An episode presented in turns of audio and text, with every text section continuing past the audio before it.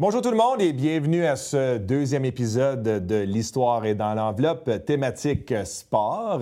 Je me présente, je m'appelle Jean-François Dion, enseignant, directeur adjoint, papa, mari exceptionnel et maintenant animateur aguerri d'un balado pour la SELF.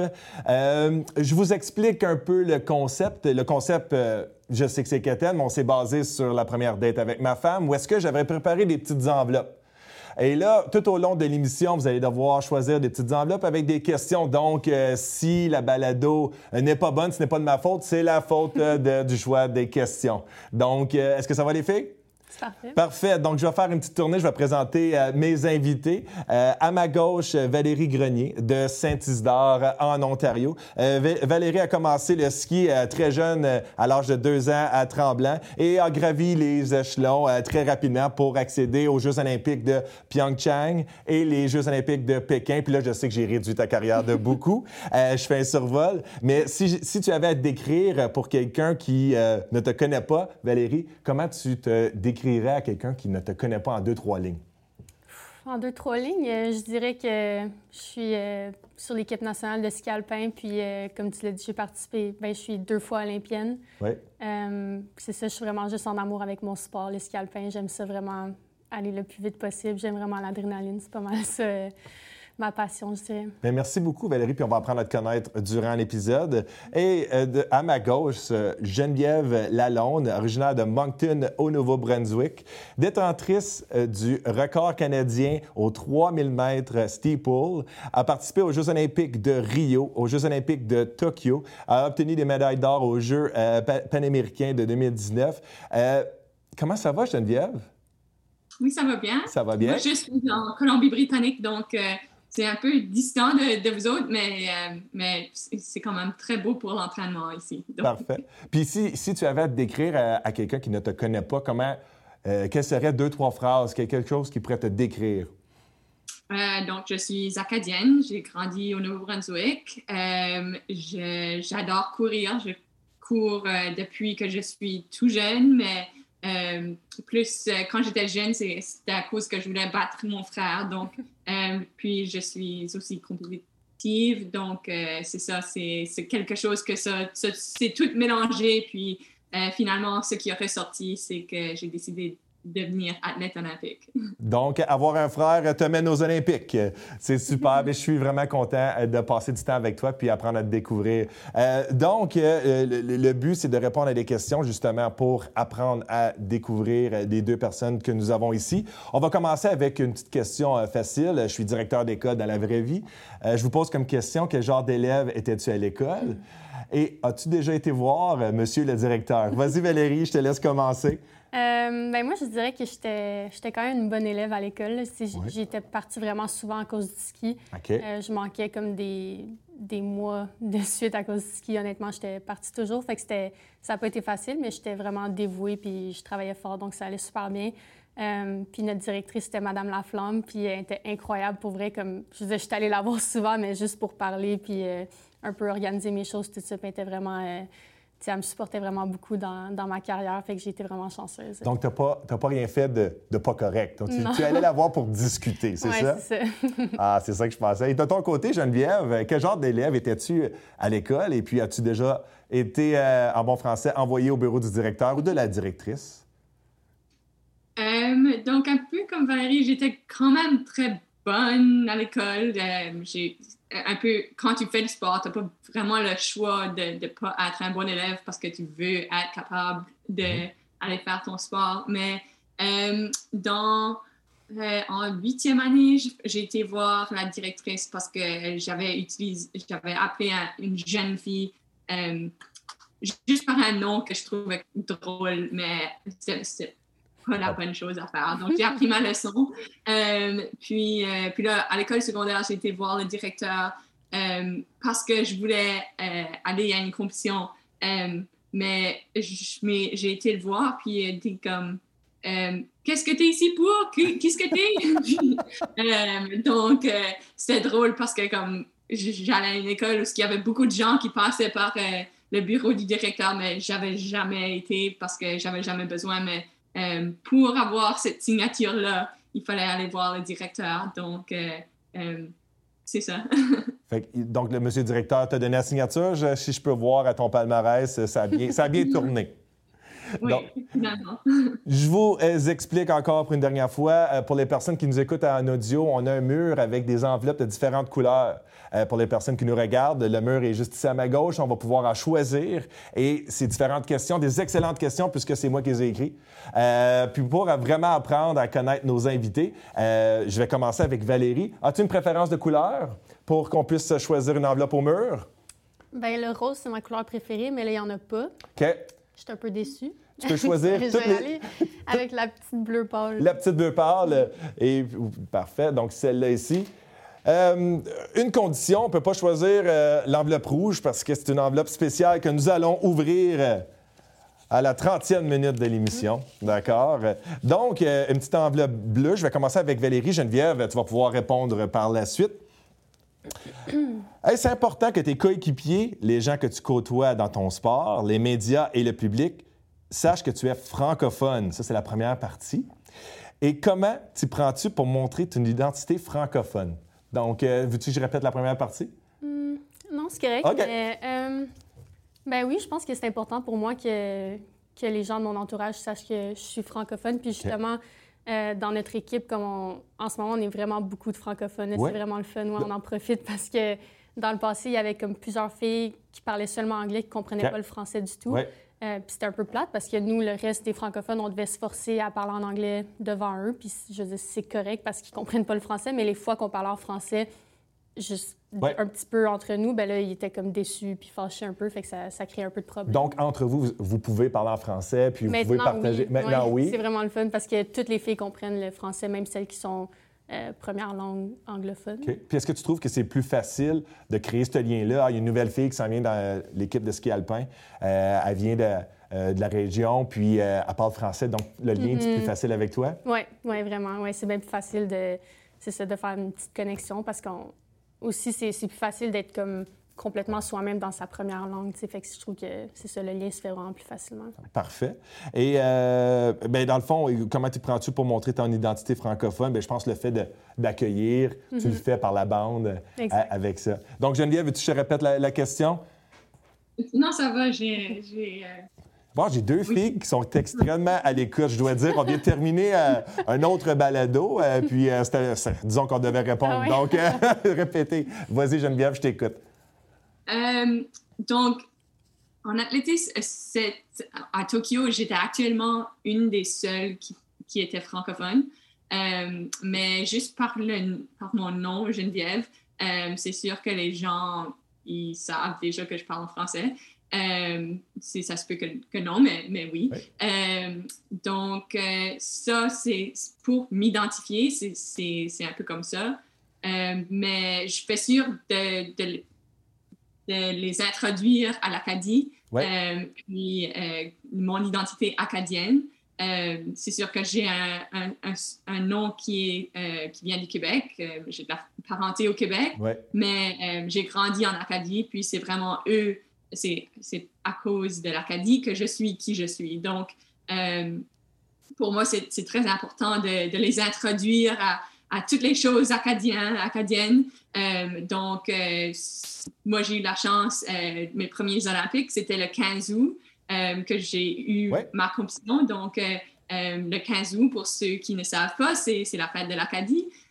Donc, c'était quand même très spécial pour moi. Puis, je le disais à tout le monde. J'étais comme « Ah, c'est super parce que ma compétition, ça va être le 15 août. » Donc, pour mes coéquipières, je pense que c'est juste de les introduire au français. Puis, c'est sûr qu'il y a beaucoup de gens qui sont anglophones, mais qui veulent apprendre le français puis qui veulent pratiquer leur français. Donc, je fais sûr qu'il y a un espace pour eux de me parler en français, même si c'est un français cassé, c'est mieux que ne pas essayer. Oui. Donc... Puis je dois te dire, la date, le 15 août, c'est vraiment la plus belle date. C'est ma date de fête aussi. Puis là, c'est pas arrangé, là.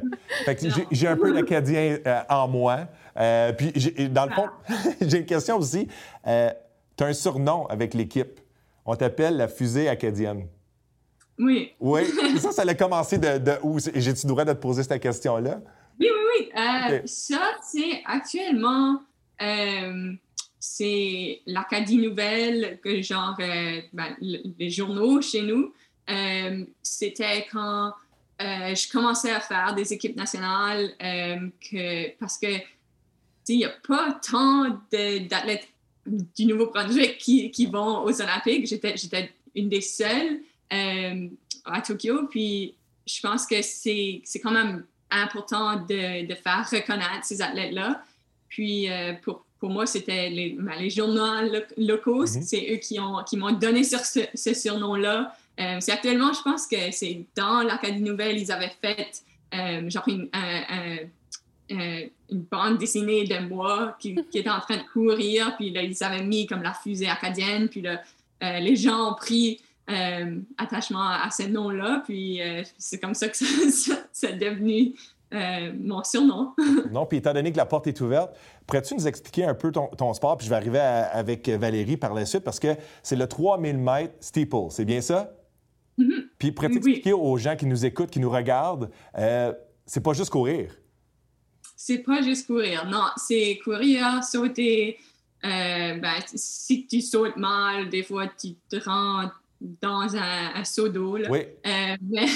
Parce que pour les personnes qui nous regardent à la maison, c'est la course avec la barrière que vous devez poser le pied et sauter par-dessus la grosse flaque d'eau. C'est bien ça? Justement. Donc, en général, c'est 3000 mètres. Donc, 7 tours et demi d'une piste de 400 mètres. Déjà là, c'est difficile. On s'entend. 35 barrières. Donc, les barrières sont fixes. C'est comme des haies, mais c'est en bois. Donc, si tu les frappes, ils ne tombent pas. C'est toi qui rebondis si tu les frappes. Oui. Puis, pour moi, ils sont à une hauteur de 30 pouces. Puis là, il y en a une à chaque tour. Donc, 7 fois, tu sautes au-dessus d'une barrière d'eau. Donc, la barrière d'eau c'est comme 3 pieds de creux, puis 6 pieds de long. Donc, il faut vraiment que tu mettes ton pied sur la barrière pour essayer de manquer l'eau. Souvent, tu as un pied qui va devenir 30, mais autrement, tu réalises, comme vraiment quand tu es en train de courir, c'est pas comme si tu penses « Ah, mon pied est trempe parce que tu as comme des petits souliers, des spikes que tu portes là. » Donc, puis c'est ça, c'est pour répliquer comme courir dans le bois, mais sur une piste. Donc ça, c'est l'idée en général du steeple. Puis on fait ça alentour de 9 minutes et 20 secondes dans mon cas. Incroyable, incroyable. Puis toi, Valérie, on parlait justement de ça. Tu fais partie de l'équipe canadienne de ski alpin. Mm-hmm. Mais là, il y a différentes disciplines. Oui, c'est ça. C'est pas la même chose. Parce que tout à l'heure, on parlait de descente, puis tu me disais non. Oui, bien, c'est juste que dans le fond, en ski alpin, il y a les disciplines de technique puis les disciplines de vitesse. Donc, technique, c'est le slalom et le slalom géant. Le slalom, c'est comme vraiment le petit... c'est vraiment des petits virages rapides, puis c'est juste un piquet, dans le fond, que tu rentres un peu dedans, comme avec ta main puis tes tibias, dans le fond. OK. Tandis que les autres, le slalom géant, t'as des pattes, fait que tu sens rien. Mais ensuite, le slalom géant, c'est des virages un peu plus grands, donc un peu plus d'espace, tu vas un peu plus vite, puis c'est des drapeaux, comme, fait que c'est 2 piquets avec un drapeau, puis tu les frappes comme avec ton bras. Fait que ça, c'est les disciplines de technique. Puis ensuite, la vitesse, c'est le super géant, puis la descente. Fait que ça, le super G, je dirais que c'est comme...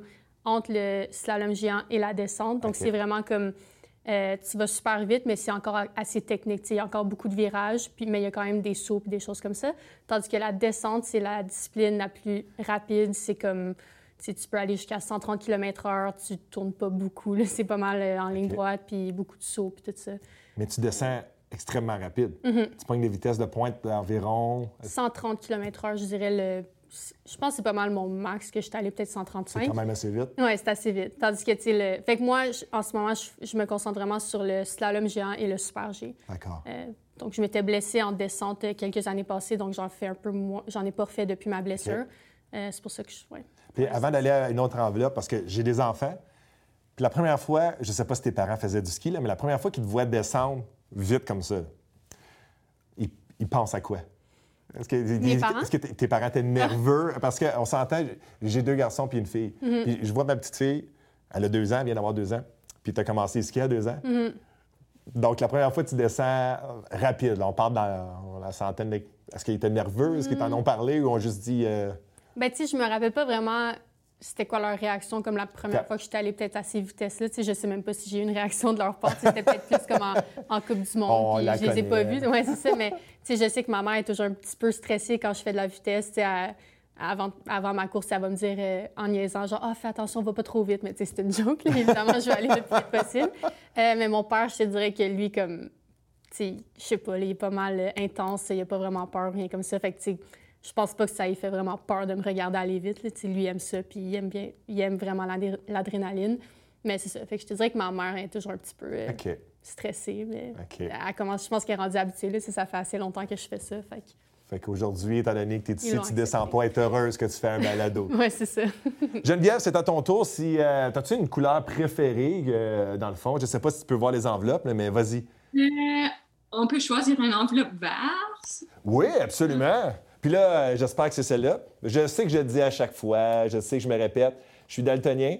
Fait, j'ai juste hâte de prendre la première enveloppe, pas de la bonne couleur, puis tout le monde me le dit. C'est vert? Mm-hmm. Parfait. On me confirme que c'est vert, Geneviève. Donc, la question, puis après ça, Valérie, tu vas pouvoir répondre par la suite. Ah, c'est une bonne question. C'est moi qui l'ai écrit. Existe-t-il des rituels méconnus dans ton sport? En as-tu personnellement? Des rituels méconnus. Du monde qui font des choses bizarres. On les nommera pas. On les nommera pas aujourd'hui, mais tu vas en compétition puis tu connais... Ah oui, cette athlète-là, elle... J'étais pour dire, elle mange une poutine, mais clairement, à 3000 mètres, ne mange pas de poutine. Mais quelque chose de rituel que tu fais ou que quelqu'un d'autre fait, c'est un rituel. Vas-y. OK, pour moi, c'est quelque chose que ça a commencé comme quand j'étais toute jeune. J'aime regarder un film, comme un chick flick, la soirée d'avant. Okay. Puis aussi, je bois une bouteille de Gatorade souvent. Souvent la couleur bleue, je sais pas pourquoi. Mais c'est comme quelque chose que j'ai fait depuis que je suis comme toute jeune. C'est un entraîneur qui m'a dit que c'était bon, mais je pense que c'était vraiment juste pour nous garder comme hydratés puis avoir des électrolytes. Mais c'est quelque chose que j'ai continué à faire depuis ce temps-là. Donc, ouais, souvent les films, c'est juste pour comme changer l'idée parce que tu penses tellement à ce que tu vas faire que comme tu peux pas trop y penser, là. Mais ça, c'est quelque chose. Puis, en général, comme notre équipe, avant les grands événements comme les Jeux olympiques, on a à chaque année, les recrues ou comme les nouveaux vont avoir à faire comme genre une présentation drôle de quelque sorte. Donc,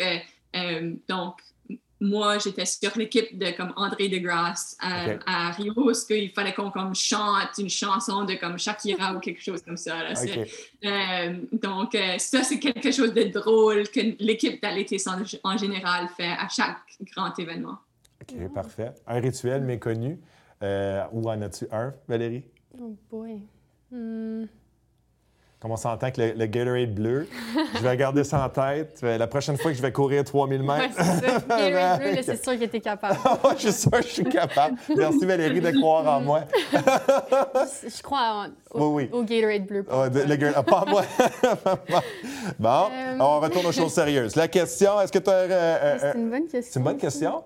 Tu y penses pas, donc tu fais juste te placer. Sais... Oui, je sais pas. Je veux dire, je pense que j'ai toujours comme un peu la même préparation, mais c'est pas nécessairement comme un...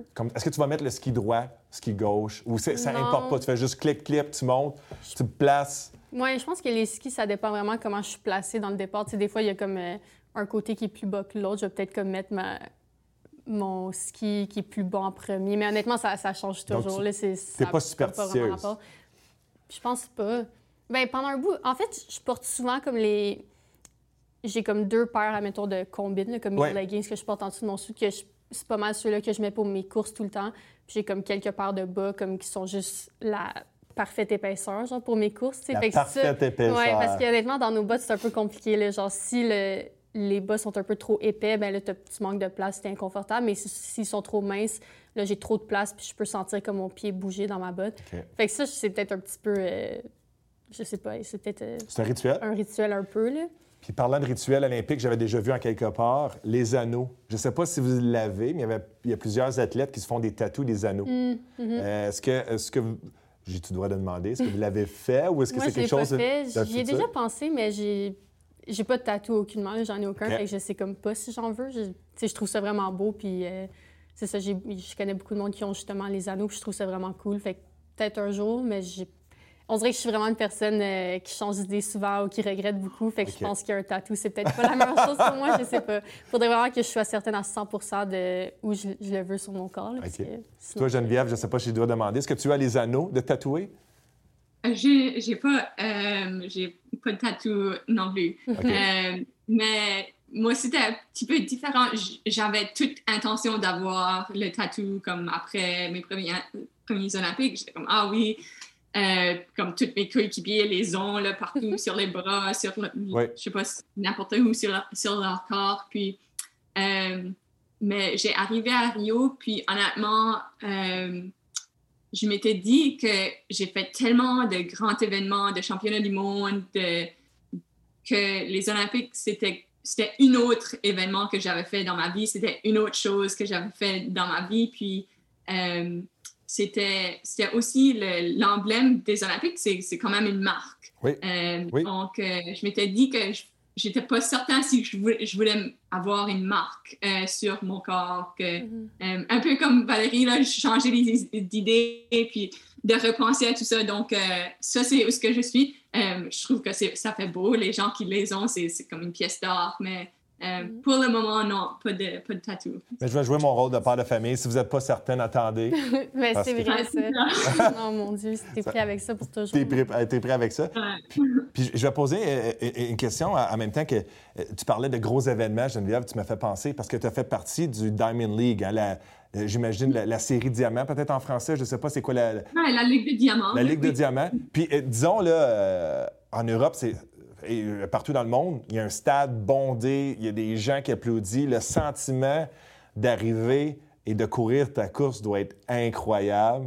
J'imagine, la première fois, tu regardes partout. Est-ce que c'est quelque chose qui est intimidant? Donc, oui, c'est grand, c'est énorme. C'est comme faire partie d'une compétition où les stades sont remplis de centaines de milliers de gens, c'est incroyable. Puis, avant de faire ces compétitions-là, comme on discute avec nos entraîneurs, avec notre équipe, là, comment se préparer, puis ils nous préparent vraiment pour le son. Des fois, on met même des écouteurs pour ajouter le son comme quand tu es en train de courir parce que c'est tellement bruyant que tu t'entends pas à respirer. Donc, tu peux juste pas t'entendre. Mais pour moi, quand j'étais jeune, j'ai fait beaucoup de danse. Donc, l'action de performer, ça a toujours été quelque chose qui m'excite, que c'est quelque chose que j'aime bien. Donc, l'aspect d'être sur une scène, un peu comme ça. Quand moi, j'ai rentré dans ma première grande compétition, c'était à New York actuellement. Puis, Usain Bolt était là. C'était vraiment énorme. Puis... Mon père était dans les estrades, puis pour moi, c'était comme la chance de performer pour les gens. Puis ça, c'était, je pense que ça m'a vraiment donné comme « Ah, OK, ceci, c'est vraiment quelque chose que j'aime faire à ce niveau parce que j'ai la chance de performer comme ça. » Oui. Puis on s'entend que Valérie, toi... Premièrement, tu es sur une montagne. Deuxièmement, tu descends à 130 km/h, donc tu n'as pas vraiment le temps d'entendre le monde. Mais quand tu arrives en bas, il y a beaucoup de monde. Est-ce que c'est quelque chose qui est intimidant? Les premières fois, explique-moi un peu ton sentiment quand tu descends, puis tu regardes ton temps. Moi, je te dirais que le sentiment en bas, c'est vraiment comme juste incroyable. Je trouve pas vraiment que c'était intimidant. C'est juste comme l'ambiance est tellement intense comme... Parce que c'est ça, en Europe, le ski alpin, c'est gros. Là, comme c'est un de leurs sports... principal, I guess, c'est un des plus gros, là, fait qu'ils sont vraiment comme intéressés, puis on a beaucoup de fans de l'Europe, tout ça, fait que quand t'arrives en bas, c'est comme vraiment intense l'ambiance, là, c'est fou, fait que pour vrai, moi, j'adore ça, puis justement, comme pendant les dernières années, avec la COVID, il n'y avait pas de fans. Puis c'est fou comment c'était triste. T'es arrivé en bas, puis il n'y avait comme aucun son, rien, aucune ambiance. Tu te sentais comme si t'étais comme juste à une course quand t'as comme 13-14 ans, puis il n'y a personne en bas, puis tu regardes ton temps, puis t'es comme... Même si c'était genre la meilleure course de ta vie, il n'y a comme aucune réaction. On dirait que c'était comme pas une course normale. Puis même, en fait, les Jeux olympiques, c'est un peu comme ça aussi. Il n'y a comme pas beaucoup de monde en bas parce que, en tout cas, ceux que j'ai eus, c'était en Asie. Fait qu'il n'y a pas beaucoup de monde qui vont se rendre là pour aller voir les Jeux. Puis non plus, là-bas, ils ne carent pas tant que ça à propos du ski alpin, je pense. Fait que c'était juste comme... L'ambiance était vraiment poche, pour vrai. Fait que c'est fou comment les Coupes du monde, c'était comme... Là, on peut toujours... savoir que ça va être incroyable l'ambiance, tandis que même les Jeux olympiques, c'était pas comme ça. Puis étant donné que vous avez performé en Europe, je vais vous poser la même question. Valérie, tu peux peut-être répondre à la première. On s'entend qu'en Europe, le ski, c'est gros. Comme d'aller aller performer en France, en Suisse, est-ce que tu te fais reconnaître dans la rue? Est-ce que les gens t'abordent? Est-ce que le fait que tu parles français? Est-ce que... ton accent... explique-moi un peu, c'est quoi comment tu te ressens là-bas? Je te dirais que, genre, dans la rue, je me fais pas t'en reconnaître. Là, tu peux aller faire le marché seul. Oui, c'est ça. Mais tu sais, si je suis comme à une compétition, comme si on passe une fin de semaine à un endroit pour les courses, tout ça, il y a peut-être comme des fans qui vont se promener, puis là, ils vont nous reconnaître ou ils nous cherchent pour prendre des photos avec nous. Puis je te dirais aussi ça pour la langue. Quand on est comme en Suisse, les parties françaises de la Suisse ou sinon en France, c'est toujours le fun. Tu sais, aussitôt qu'ils voient qu'on parle français, ils sont tout excités. Puis moi aussi, je suis super excitée parce que on en profite là, quand on peut parler notre langue avec d'autres mondes. Puis c'est quand même drôle parce que quand j'arrive en France, il faut vraiment que je me force à parler lentement puis bien parce que sinon, ils ne comprennent pas. Là. Surtout que, je sais pas, des fois, je parle vite puis un petit peu tout croche. Là. Fait que les Français, ils vont rien comprendre.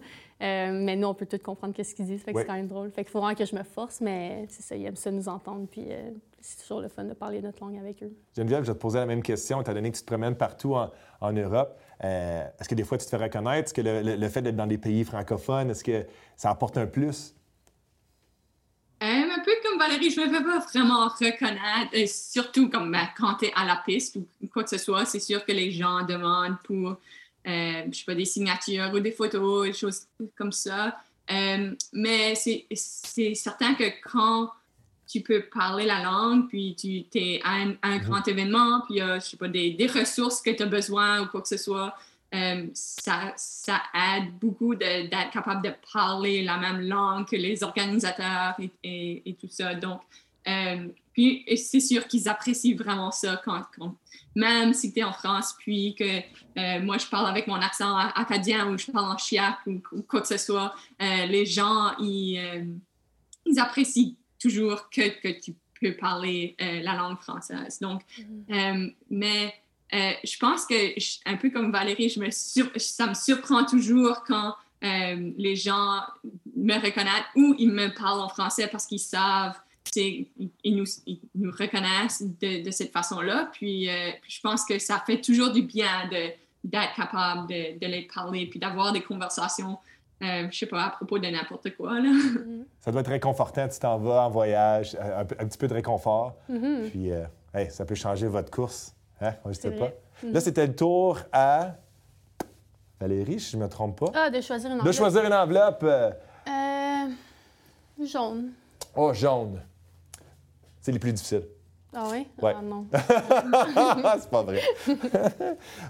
Pour ceux qui écoutent, vous auriez dû voir les yeux à Valérie. Les yeux voulaient tout dire. Le regret instantané. Le regret instantané. Je te pose la question. Quel a été ton plus gros obstacle à surmonter? Ça, c'était assez facile pour moi. C'était quand je me suis blessée en 2019. C'était en descente. C'était comme une descente d'entraînement au championnat du monde à Horey, en Suède. Puis les descentes d'entraînement, dans le fond, c'est la même chose qu'une course, mais c'est juste que ça compte pas. Mais c'est juste une descente comme... C'est juste pour le fun. Bien, c'est comme pour tester la piste. Puis il y a des temps, puis tout ça, mais les temps, ils comptent pas pour la course. Mais c'est comme juste la journée avant la course. Donc, c'est ce que je faisais. Puis, je suis arrivée à un endroit qui a comme... Ça sautait un petit peu, puis ça m'a comme vraiment déportée loin à la droite parce que vers la gauche, parce que j'ai mal fait mon virage un peu. Puis, quand je suis atterrie, j'étais rendue vraiment proche des filets, puis j'ai tout fait pour essayer de comme juste sortir juste avant que la piste tourne. Puis, malheureusement, j'allais comme à 130, justement, puis j'avais beaucoup de force contre moi. Donc, à la dernière seconde, mon ski a pris dans les filets, puis j'ai tourné, puis... en tout cas, je suis partie, puis ça, c'était assez intense comme crash. Puis finalement, c'est ça, je me suis fracturé le tibia, péroné, puis le talus dans le pied, les deux fractures dans le pied. Fait que c'est ça, ça a été juste vraiment difficile parce que ça a été vraiment une longue réhabilitation parce que je me suis fait opérer ce soir-là. Puis ensuite, je suis retournée à la maison, j'ai commencé la réhabilitation. Puis finalement, mon tibia, il guérissait pas du tout. C'était un non-union, comme ils revenaient pas ensemble. Donc, il fallait que je me fasse réopérer puis que je recommence un petit peu à zéro. Fait que j'ai manqué la fin de cette saison-là puis toute la saison après. Fait que j'ai recommencé comme 1 an et demi après ça. Fait que ça a été comme assez frustrant puis difficile mentalement. Puis ouais, je commençais à être un peu découragée, mais en tout cas, j'ai continué à travailler fort, puis finalement, j'ai surmonté ça.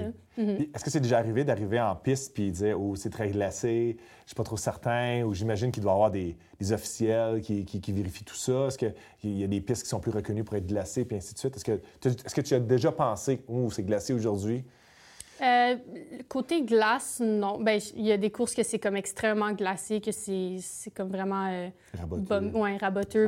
C'est comme... Oui, j'étais un petit bumpy, mais ouais, raboteux. Que c'est comme pas vraiment plaisant à skier.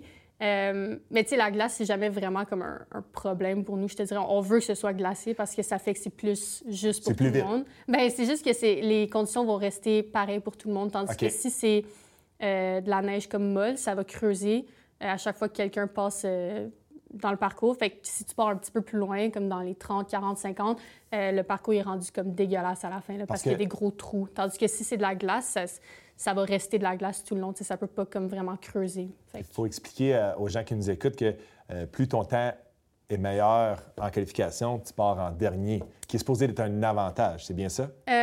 Bien, dans le fond, il y a 2 descentes dans les disciplines de technique, tandis qu'en vitesse, c'est juste une. Okay.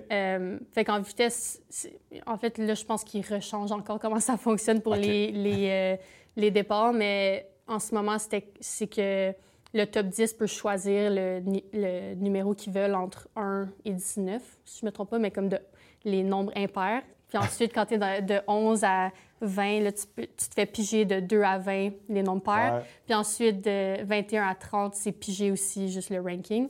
Fait que dans le fond, tu veux comme partir dans les premiers, mais pas premier en vitesse parce que habituellement, le parcours devient un petit peu plus vite quand que tu passes quelques fois, mais pas trop loin non plus, que les conditions sont moins belles ou que des fois la météo peut changer, des choses comme ça. Fait que c'est pour ça que tu veux comme environ alentour de 7, quelque chose comme ça. Fait que les personnes qui sont mieux classés peuvent choisir le numéro parfait.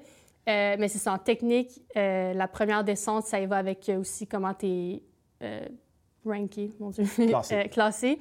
Puis ensuite, pour la deuxième descente, là, c'est le flip 30. Fait que si tu as gagné la première descente, tu vas partir 30 pour la deuxième. Fait que ça, c'est un désavantage parce que partir 30e, c'est quand même assez loin. Fait que ça se peut que les conditions soient rendues moins belles que la personne qui est partie première. Fait que c'est toujours quelque chose qu'il faut trouver une façon de gérer. Oui, de gérer, exact. J'en apprends tellement. Maintenant, toi, Geneviève, quel a été ton plus gros obstacle à surmonter? Ouf! Par chance, moi, j'ai pas besoin de m'occuper de la température. Je sais pas si j'ai toujours que ça va être 400 mètres. Je vais toujours avoir des obstacles à surmonter, mais nous autres, en athlétisme, dans le sport d'été, on regarde les sports d'hiver, puis on sait pas comment ils pensent parce que comme il y a toute la psychologie du sport. Puis pour vous autres, c'est comme vous allez à 130 km par heure. Puis ça se peut que comme vous cassez votre corps, parce que nous autres, c'est comme on court 3000 mètres. C'est comme la pire affaire, c'est que je vais comme évanouir à la fin. Mais non, pour ce qui est de la plus grande obstacle, c'est sûr que j'ai eu beaucoup de blessures dans ma carrière. Mais c'est des fractures de stress ou des déchirures à des muscles juste parce que je les utilise trop, là. Mais vraiment, un grand obstacle que j'ai eu à surmonter, c'est actuellement en 2019, j'ai quitté mon entraîneur, mon groupe d'entraînement. C'était un groupe d'entraînement malsain. Je ne vais pas rentrer en détail là-dedans, là, mais c'est vraiment c'est l'année que c'était supposé d'être comme l'année avant les Olympiques, de changer tout l'entraînement, puis aussi d'avoir à, pour être honnête, de faire face à ce drame-là, puis à ces 10 ans de ma carrière qui étaient passés dans un groupe d'entraînement que moi, je pensais qu'il était correct, mais après avoir réalisé que c'était vraiment malsain, c'était vraiment comme un choc, puis aussi un état d'esprit que comme a vraiment eu à, comme j'ai eu à travailler fort avec mes psychologues de sport, parce que c'est quand même quand tu réalises que comme quelque chose c'est pas ce que tu pensais que c'était, c'est sûr que ça comme te ramène, puis c'est comme ça te fait questionner comme toute ta carrière, spécialement l'année avant les Olympiques. Puis là, en plus, on a eu la pandémie. Donc, c'était comme mon relâche qui était le sport n'était plus existant. Donc, d'avoir à faire face à tout ça. Puis en plus, à travers de ça, j'ai actuellement déchiré ma hanche. J'ai déchiré comme un gros muscle dans ma hanche à quelques semaines avant Tokyo. Donc, tout le mélange de ça, je pense, était le plus grand obstacle que j'ai eu à surmonter. Puis, on l'a surmonté. J'ai arrivé à la ligne de départ. J'ai fait la finale. Donc, on a tout coché les boîtes. Mais je pense que, un peu comme Valérie a dit, quand il faut que tu comme, recommences à zéro, quand tu pensais que tu étais tellement loin dans ta carrière, ça te fait reconnaître comme, plein de choses. Puis, ça te rappelle comment puis pourquoi tu fais ce sport-là, pourquoi tu t'es dédié à cette carrière. Puis, ça donne une différente appréciation pour les choses que tu fais de jour en jour. Vous êtes deux femmes extraordinaires. Je vous aime beaucoup, mais c'est moi qui choisis la prochaine question, étant donné qu'on est rendu à la question francosphère. Donc, je la détache. C'est la seule que je peux vraiment voir. Elle est rouge, elle est grosse. Et c'est une question francosphère. Geneviève, je te la pose en premier et après ça, Valérie, tu vas pouvoir la répondre. Quels sont tes modèles francophones dans ton sport ou dans la vie en général? Donc, c'est une grosse question. Je peux la répéter, Geneviève. Je peux te donner du temps pour y réfléchir. Ah, c'est correct. Donc, quels sont tes modèles francophones dans ton sport ou dans la vie en général? OK, dans mon sport, mais ça sonne con, mais c'est comme mon entraîneur, qui est mon entraîneur maintenant, mais qui l'était aussi quand j'étais jeune. Donc, son nom, c'est Joël Bourgeois. C'est quelqu'un qui a été aux Jeux olympiques 2 fois, comme moi, dans le steeplechase. On a vraiment comme nos palmarès de notre carrière, c'est comme très semblable, même si c'est juste par hasard. Puis c'est quelqu'un qui a quand même, il s'est entraîné lui-même, puis il a grandi à Grand Digue, donc une petite communauté au Nouveau-Brunswick. Puis je pense que Joël m'a toujours bien appris comment comme, m'amuser dans le sport. Puis je pense que c'est pour ça que comme, je le prends comme modèle, parce que il a fait face à beaucoup de choses, mais entre-temps, il s'est toujours amusé avec le sport, puis ça a toujours été vraiment une passion. Puis il m'a appris très jeune que quand je décidais que la course allait être quelque chose que j'allais faire dans ma vie, ça allait être quelque chose dans ma vie pour toujours. Puis c'était pas quelque chose qui arrêtait après les Olympiques. Puis pour ce qui est des modèles francophones dans la vie, c'est grandir en Acadie, là. Antonine Maillet, c'est comme quand même, puis Viola Léger, c'est des noms qu'on connaît très bien, parce qu'ils se sont démarqués tant que femmes dans leur art à un temps que c'était difficile de se démarquer dans ces domaines-là. Puis je pense qu'ils sont vraiment c'est des modèles incroyables pour les Acadiens, Acadiennes. Puis pour moi, c'est toujours été des noms que que j'ai reconnu puis que j'ai toujours très admiré comme gens. Donc, c'est ça. Oh, très bonne réponse. Valérie, je te pose... je te dis la même question. Quels sont tes modèles francophones dans ton sport ou dans la vie en général? Moi, je dirais que c'est Eric Gay, qui est vraiment une légende en ski alpin. J'ai toujours comme adoré la façon qu'il skiait, puis juste comment il est en tant que personne aussi. C'est juste comme un athlète puis une personne incroyable. Là, il compétitionne plus, mais comme c'est ça, je l'ai toujours regardé quand j'étais plus jeune, puis je le trouvais juste vraiment comme wow. Puis même depuis qu'il a pris sa retraite, c'est un petit peu comme un mentor un peu pour moi. Comme, juste, on se parle pas tant que ça, mais comme les fois qu'on se parle, tout ça, il essaie vraiment de m'aider avec les situations dans lesquelles je suis, comme avec ma blessure. Tout ça, il a vraiment comme essayé de m'aider mentalement et physiquement aussi. Puis même il y a un gym à Tremblant, puis il me laisse m'entraîner là quand je veux. Puis il essaie juste vraiment d'être là pour les athlètes aussi, comme de l'équipe. Puis il est juste vraiment une personne incroyable. Fait que c'est juste comme... Je pense que je dirais vraiment que c'est lui comme mon modèle. Puis j'espère être capable d'avoir autant de succès que lui a eu, parce que pour vrai, c'est pas mal une légende. Fait. Moi, j'ai une autre question. On parlait d'athlètes, puis là, on a une athlète de l'été, des Jeux d'été, une athlète des Jeux d'hiver. Est-ce qu'il y a des rencontres entre athlètes hiver-été? Est-ce qu'il y a des événements? Parce que moi, je suis de l'extérieur. Tout à l'heure, on en parlait. Puis dans ma tête, OK, il y a les Olympiques. Est-ce que ça existe ou comme vous êtes tellement... Bien, on s'entend que votre emploi du temps est tellement à la minute près. Est-ce qu'il arrive des occasions où est-ce que vous pouvez vous rencontrer? Ou je sais pas, Geneviève ou Valérie? Moi, personnellement, comme pas vraiment. Non, on dirait que les seuls athlètes que j'ai vraiment... avec qui j'ai passé du temps, c'était pas mal tous les athlètes d'hiver. OK. Je sais pas pour toi, Geneviève, mais... non, pas vraiment.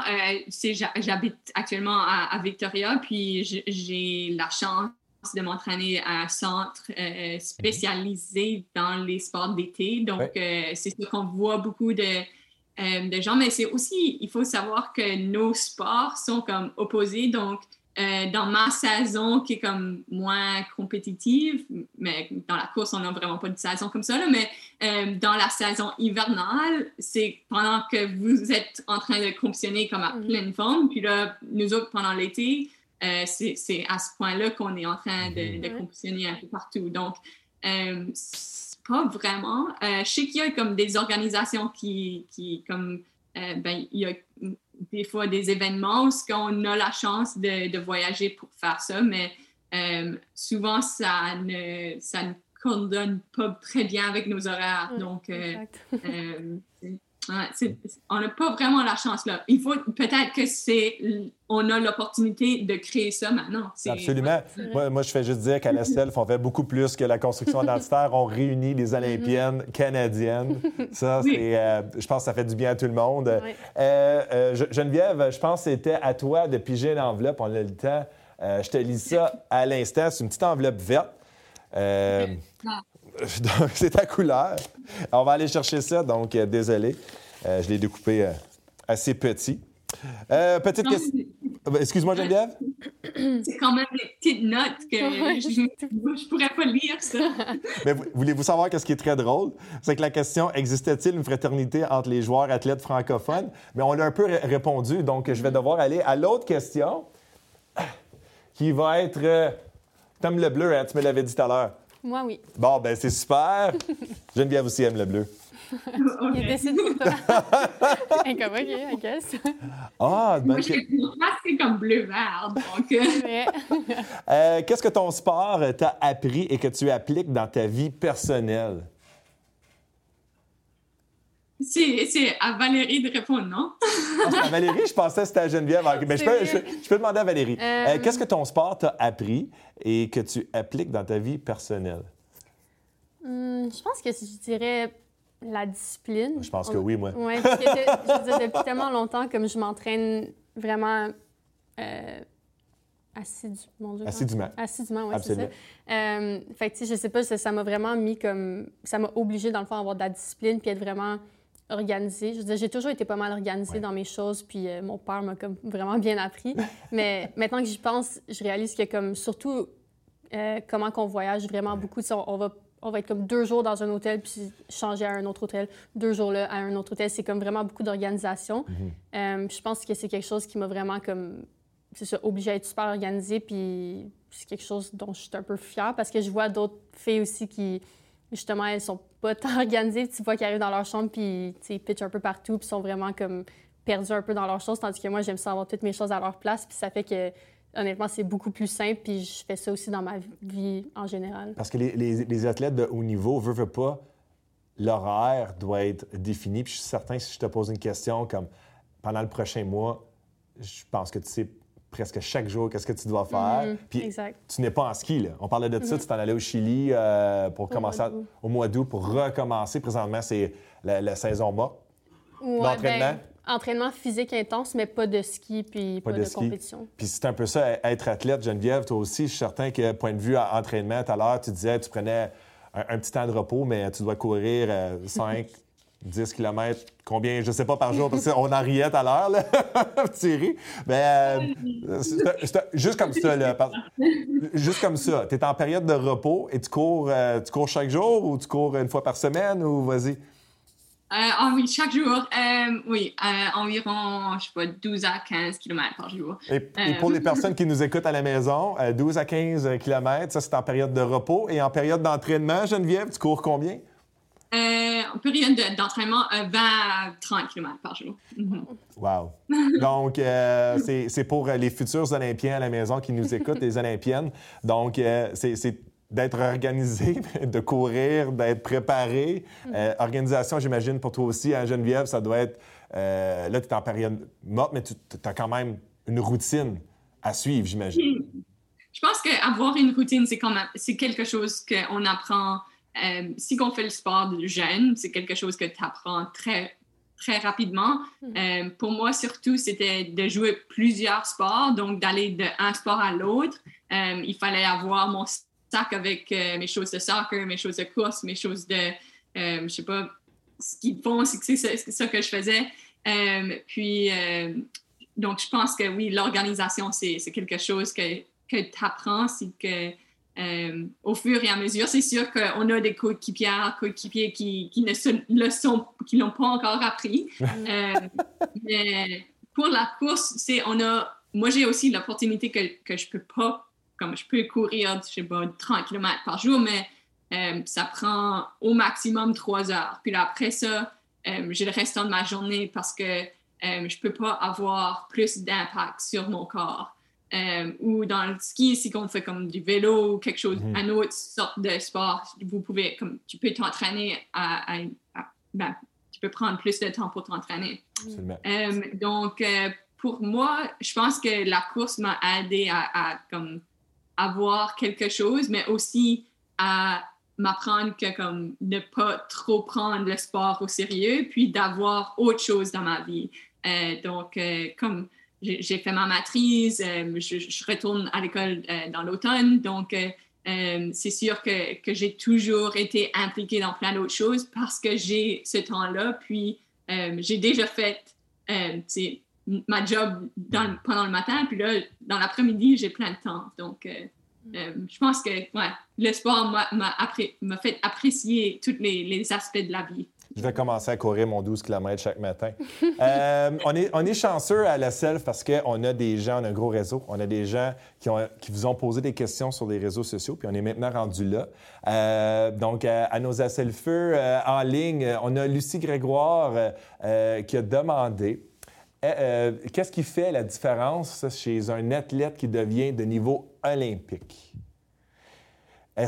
Puis là, on s'entend que c'est la grosse étape, là, à chaque 4 ans, ainsi de suite. Est-ce qu'il y a une personne... Là, Valérie, je te pose comme question. À quel moment tu as réalisé « je vais faire les Olympiques ». Donc, ça fait la différence. Bien, je pense que dans ma tête, j'ai comme toujours eu comme but de me rendre aux Jeux olympiques. C'était honnêtement, depuis que j'ai commencé la compétition, c'était comme juste mon but, là, me rendre sur la Coupe du monde puis faire les Jeux olympiques. Juste, comme je peux même pas me rappeler, genre... un moment que j'ai fait comme « ah, c'est ça que je veux faire », on dirait que ça a toujours été ça. Mais je dirais que comme pour se rendre là, c'est sûr que comme ça prend... Je veux dire, il faut que tu veuilles vraiment à 100%, puis il faut, selon moi, que tu adores le sport que tu fais aussi, parce que tu vas tellement le faire souvent puis longtemps que si tu n'as pas la passion, je pense que ça va être difficile de se rendre loin. Puis aussi, je pense que d'être capable de performer sous pression, ça aussi, c'est quand même assez important parce qu'il y en a qui sont super bons à l'entraînement, mais ils arrivent en course puis il y a comme quelque chose qui se passe qu'ils ne sont pas capables de faire la même chose qu'ils font en entraînement. Puis je pense que c'est un peu là qui peut-être ça bloque, puis c'est ça qui est difficile de se rendre à des gros événements parce que souvent, c'est des... Peut-être, je ne sais pas pour toi, Geneviève, comment ça fonctionne pour se qualifier, mais c'est peut-être juste un événement pour se qualifier. Pour nous, c'est quelques courses qui comptent. Fait que si tu n'es pas capable de bien faire ces courses-là, ben là, tu ne te rendras pas. Fait que c'est un peu ça. Oui. Geneviève?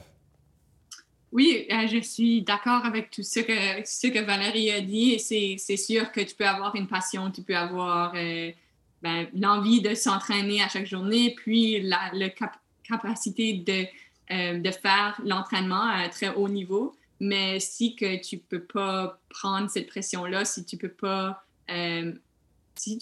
compétitionner la jour même quand ça compte, ça va être difficile de se rendre à ce niveau-là. Puis on le voit tous les jours, tu sais, il y a des gens qui sont tellement passionnés, qui sont très bons en compétition, mais ils ne sont pas assez prochain niveau juste parce que, tu sais, ils sont nerveux ou il y a quelque chose qui arrive ou quoi que ce soit. Puis c'est triste parce qu'eux aussi, tu sais, ça fait depuis qu'ils sont jeunes qu'ils ont cette vouloir-là de faire les Olympiques ou de faire ce niveau-là. Puis, mais je pense que c'est ça. On réalise qu'il y a tellement d'autres aspects dans le sport qui sont importants. Puis que pour nous, tu sais, on a eu cette chance-là, on a eu ce vouloir la jour même de nos compétitions de faire ces équipes. Mais je pense pour toutes les gens qui ne l'ont pas fait, tu sais, ils ont appris tellement d'affaires à cause du sport. Donc, c'est pas parce que tu ne fais pas les Olympiques que je ne t'encourage pas de faire le sport. Ça, le sport, ça va toujours t'aider dans tous les aspects de ta vie. Absolument. Puis je pense qu'on a le temps pour une petite dernière question de Yves Doucet. Avez-vous rencontré un ou une athlète qui vous a intimidé ou que vous avez été, dans le fond, que c'était votre idole? Comme on va en compétition, vous rencontrez votre idole ou vous allez en compétition puis vous savez que telle est là. Est-ce que c'est-tu déjà arrivé ou les premières fois? Vas-y, Valérie. Oui, c'est ça. Moi, dans le fond, ça a toujours été Lindsay Vaughn que j'ai... Je sais pas si tu sais, c'est qui en ski alpin. Elle aussi, c'était comme... Tu sais, vraiment la meilleure pendant vraiment longtemps, puis dans toutes les disciplines, puis elle s'est blessée plein de fois, puis elle est toujours revenue au top. C'était toujours comme vraiment impressionnant ce qu'elle faisait. Puis on dirait que je me voyais toujours un peu dans elle, comme elle avait les longs cheveux blonds. Je sais pas, je trouvais on se ressemble un peu. Okay. Puis c'est ça, fait que je l'ai toujours vraiment admirée. Puis ensuite, quand j'ai fait ma première Coupe du monde à Lac-Louise, ben là, elle était là, puis moi, j'étais là. Fait qu'au début, c'était comme vraiment intimidant parce que je me disais « My God, c'est mon idole. Ouais. » Puis là, je suis comme dans la même salle qu'elle. Puis là, il faut que je compétitionne contre elle, comme quand on était dans le lodge, au Pyeongchang. Mais là, c'était vraiment bizarre de comme me dire « OK, mais il faut comme... » Techniquement, que j'essaie de la battre, genre, mais c'est comme on disait, ça fait aucun sens. Fait qu'au début, j'étais vraiment comme wow, genre surprise puis intimidée. Mais ensuite, après quelques courses, j'ai. Tu t'habitues. Oui, à un moment donné, tu te sens comme si t'as ta place là, puis tu mérites d'être là, puis toi aussi, t'as autant de chances de gagner que n'importe qui. Fait que les autres skieurs aient peur de Valérie Grenier. Exactement. C'est ça. Ouais. C'est ça. Je l'ai vu à un moment donné, elle avait peur de moi. Elle avait peur. Toi, Geneviève, est-ce que tu as déjà rencontré quelqu'un, coursé contre quelqu'un que c'était ton idole ou cette coureuse-là, elle est bonne, elle est très, très bonne? Non. Merci Yves pour la question parce que je pense que Yves, c'était mon enseignant de maths et de quelque chose d'autre à l'école secondaire. Mais maintenant, partie du district puis tout ça. Ouais. Donc, merci Yves. Mais non, c'est... moi, j'ai jamais été fan de mon propre sport, donc... je connais comme les noms de ski alpin, ski descente, puis tout ça, mais je connais pas tous les noms en athlétisme. Puis j'ai fait ça un peu par exprès pour ne pas être intimidée. Donc, c'est drôle parce que mes coéquipières sur mon équipe, ils me taquinent parce que je regarde comme les Jeux olympiques d'hiver comme fan parce que je connais tous les gens, mais pendant l'été, je ne connais personne. Donc, on était à Tokyo, puis il me disait « Ah, ça, c'est, je sais pas, quelqu'un de grand. » Puis, j'étais comme « Ah, OK! » Mais c'est actuellement après les Jeux à Rio. On était sur l'avion pour rentrer chez nous, puis j'étais déjà comme... J'avais fait les Olympiques, j'avais fait la finale, j'avais cassé le record canadien, j'étais déjà dans les étoiles. Là, donc, puis, la massothérapeute qui était sur notre équipe m'a dit « Tu sais jamais qui va être assis à côté de toi sur l'avion. » Je suis comme « OK, c'est qui? » Puis finalement, c'était Clara Hughes. Puis, wow. Ça, c'était quand même très, très cool d'avoir... C'est Clara Hughes à côté de toi pendant 6 heures de temps. Elle était probablement fatiguée, mais moi, je la parlais. Donc,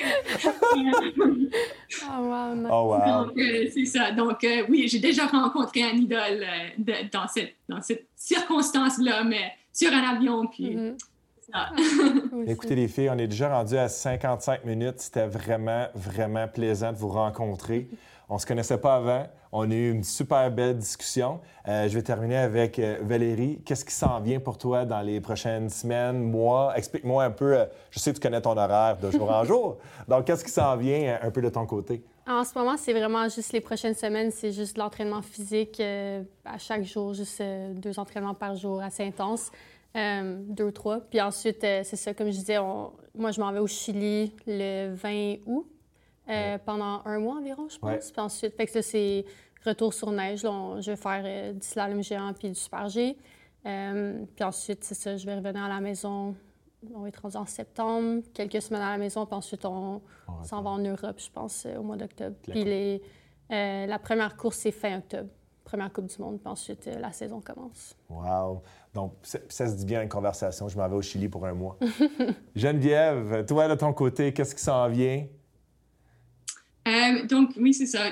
En ce moment, je suis en période de pause, mais c'est juste pour prendre la saison de repos parce que nous autres, notre saison, comme l'année passée, après les Olympiques, ça retournait dans...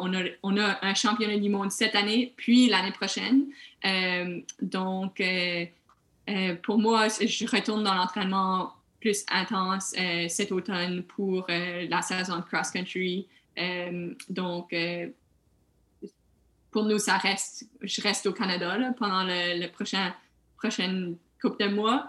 Puis là, après ça, pendant l'hiver, on commence à faire des voyages.